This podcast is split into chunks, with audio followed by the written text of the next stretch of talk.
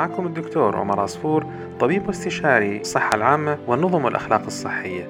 بقدم لكم حلقات أسبوعية عن مواضيع بتخص الطب والمجتمع والصحة والناس في بودكاست قسطرة.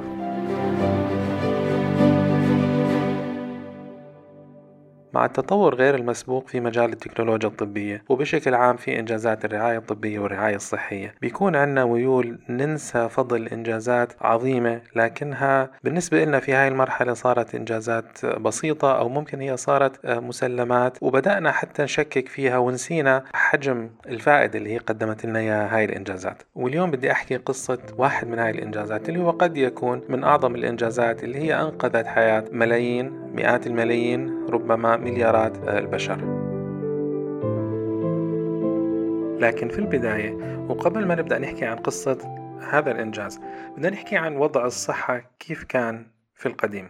طبعا لما نحكي القديم ما بنحكي عن القديم القديم البعيد إحنا بنحكي عن قديم قريب. يعني شكل الصحة هو بالغالب لم يتغير حتى منتصف القرن العشرين أو حتى بعد هيك. ولما نحكي عن شكل الصحة المقصود أنه كان عندنا متوسط الأعمار كان قليل أو قصير. مثلا في أوروبا كان متوسط الأعمار في بداية القرن العشرين حوالي 35 سنة ل 40 سنة بينما في أمريكا كان تقريبا من 45 ل 50 سنة. وكانت عندنا معظم مسببات الوفيات أو أسباب الوفيات أو أسباب الإعاقات والأعباء المرضية المرضية هي أمراض سارية وأمراض معدية وكانت عندنا كمان نسبة الوفيات بين الأطفال وبين النساء وبين الحوامل نسبة عالية قد تكون 10 أو 20 ضعف الأرقام اللي موجودة حاليا عالميا وهذا على الرغم من التفاوت الموجود حاليا بين الدول المتقدمة والدول النامية أو الدول الأقل تقدما. وحتى لما نرجع لكتب التاريخ سواء كانت هاي كتب تاريخ عربية أو غير عربية راح نلاقي أنه معظم الوفيات اللي تنوصف في كتب التاريخ بينطبق عليها وصف الأمراض المعدية. يعني إذا ما ذكر أنها أمراض معدية فالوصف بينطبق عليه وصف الأمراض المعدية بالتالي هي قديما وتاريخيا كانت دائما هي المسبب الأول للوفاة الأمراض المعدية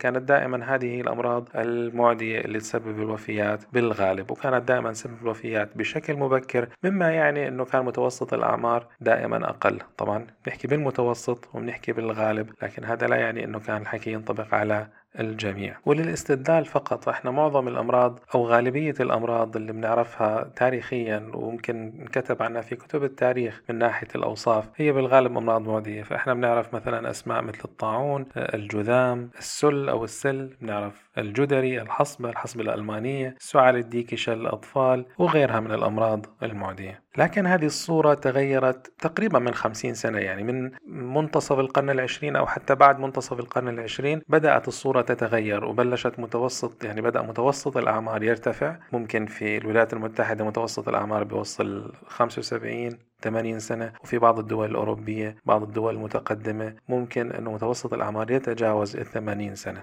ومسببات الوفيات تغيرت ومسببات العبء المرضي كمان تغيرت. وبدل ما كان من أكثر عشر أسباب للأعباء المرضية أو الوفيات تسعة منهم أمراض معدية أصبح من أكثر عشر مسببات للعبء المرضي أو من أكثر عشر مسببات للوفاة مرض أو مرضين معديات. لكن الباقي هي أمراض مزمنة أمراض غير سارية مثل أمراض القلب أمراض الأعصاب السرطانات والأورام بأشكالها أمراض الغدد اللي هي الأمراض المزمنة اللي هي أصبحت بالنسبة لنا أكثر شيوعا وانتشارا في هذا الزمن. وغالبا إحنا في عنا ثلاثة أسباب مباشرة لهذا التغير اللي صار في توزيع الأمراض توزيع مسببات الوفيات ولهذا التقدم اللي صار والارتفاع اللي صار في متوسط الأعمار. وهي بداية التطور والتقدم اللي صار في البنى التحتية المتعلقة بموضوع النظافة العامة نظافة المياه نظافة مصادر الطعام. السبب الثاني طبعا هو اكتشاف المضادات الحيوية بالتالي أصبح بالإمكان علاج هذه الأمراض المعدية. والسبب الثالث وهو السبب الأهم وربما هو السبب الأقدم بين هاي الأسباب الثلاث أو الاكتشافات الثلاث وهو اكتشاف اللقاحات والمطاعيم وهو موضوع حلقتنا لليوم. بداية هذا الاكتشاف اللي هو اللقاحات والمطاعيم وذروة نجاحه مرتبطين بمرض الجدري. وسريعا مرض الجدري هو مرض فيروسي يسبب فيروس اسمه الفاريولا. المرض هو عالي العدوى ينتقل من شخص لآخر بسرعة عالية ومن كل عشر إصابات بهذا المرض كان عندنا بالمعدل ثلاث إلى أربع وفيات بسبب المرض والمتعافي من المرض كان يضل عندهم علامات على الجلد خاصة على الوجه على اليدين من أثر الحبوب اللي كانت تنتج من هذا الفيروس. وفي بعض التقديرات فإنه عدد الوفيات في القرن العشرين وحده بسبب مرض الجدري كان يفوق 300 مليون إنسان. وأول سجل تاريخي معروف لمرض الجدري كان في شرق آسيا في الصين كوريا في القرن السادس الميلادي. وانتقل بعد هيك مع حركة التجارة إلى الشرق الأوسط. ومن الشرق الأوسط في القرن السابع والقرن الثامن انتقل إلى أوروبا. وبعد هيك انتقل مع الأوروبيين إلى القارة الجديدة إلى القارة الأمريكية في القرن الخامس عشر ولم يكن معروف يعني فيروس الجدري ما كان معروف بالنسبة للسكان الأصليين في القارة الأمريكية وبعض التقديرات بتحكي أنه حوالي 90% من السكان الأصليين في القارة الأمريكية فقدوا أرواحهم فقدوا حياتهم بسبب أمراض الحصبة والجدري والإنفلونزا وهي فيروسات لم تكن معروفة لسكان هذه المناطق قبل الاستعمار الأوروبي. وفي حين كان مرض الجدري بيفتك بحياة الأوروبيين سواء في القارة الأوروبية أو في القارة الأمريكية كان في بالدولة العثمانية أراضي الدولة العثمانية بشمال أفريقيا بالهند بالصين دول الشرق الأقصى والأدنى.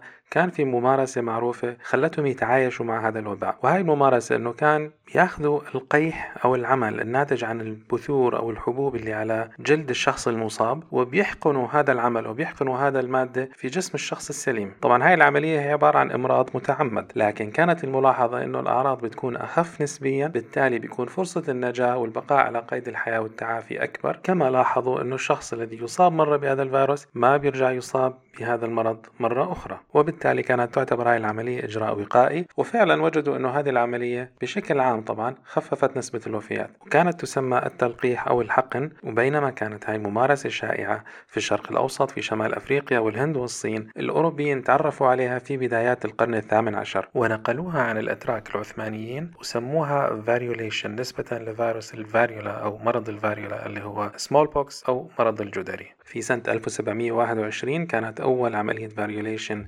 صارت في الجزر البريطانية وفي نفس العام كانت أول عملية variolation بتصير في الساحل الشرقي الأمريكي اللي كان في وقتها عبارة عن مستعمرات بريطانية. وبدأ تطبيق ال variolation على نطاق واسع بشكل تدريجي في الجزر البريطانية وفي المستعمرات الأمريكية. لكن هاي العملية كان في لها مضاعفات سلبية منها أنه الشخص اللي بتم حقنه بفيروس الجدري بتطور عنده المرض صحيح أنه تكون أعراضه أخف لكن بيكون المرض معدي. وإذا ما تم عزل الشخص المصاب بشكل جيد فإنه قد يسبب انتشار الوباء أو قد يساهم في نشر الوباء. بالإضافة لأنه نسبة الوفاة كانت عالية نوعا ما فبالتالي بدأوا العلماء يبحثوا عن طرق لتطوير هاي العملية. طبعا من المهم نحكي أنه في هديك الفترة وفي ذاك الزمن كان سبب مرض الجدري غير معروف. ما كان في عندنا معرفة بالفيروسات أو البكتيريا أو الجراثيم. كل النظرية الجرثومية ما كانت معروفة. والإمكانيات العلمية طبعا في القرن الثامن عشر كانت محدودة. لكن في عندنا طبيب اسمه إدوارد إدوارد جينر في بريطانيا. لاحظ مرض جدري الأبقار وأنه الفلاحين اللي بتنتقلهم العدوى من الأبقار بصير عندهم مناعة من مرض الجدري بالتالي لا يصابوا بمرض الجدري. فالشيء اللي عمله إدوارد جينر أنه هو جاب شخص مصاب بمرض جدري الأبقار وأخذ القيح والعمل اللي بينتج عن جدري الأبقار وحقنه في جسم شخص سليم. هذا الشخص السليم طورت عنده أعراض خفيفة جدا هي أعراض جدري الأبقار وبعد فترة أعاد حقن نفس الطفل وكان طفل عمره 13 سنة بقيح أو عمل تم أخذه من شخص مريض بالجدري اللي هو جدري البشر. وكانت النتيجة أنه الطفل هذا الطفل اللي تم حقنه بجدري الأبقار لم تظهر عليه أي أعراض للجدري. طبعا جينر بعدها أعاد العملية على 22 شخص سليم وفي كل المحاولات نجحت العملية وتم وقاية هؤلاء 22 شخص من الإصابة بمرض الجدري عن طريق هذه العملية اللي سماها جينر vaccination وهي مأخوذة من معنى اللاتيني لكلمة بقرة اللي هو vacca معناها cow. وطبعا في البداية الجمعية الملكية رفضت تجارب جينر رفضت هاي النتائج. حتى تدريجيا يعني بعد ما هو نشر نتائج أبحاثه وعرضها على الخبراء والعلماء بدأ في تقبل عام لهذه العملية.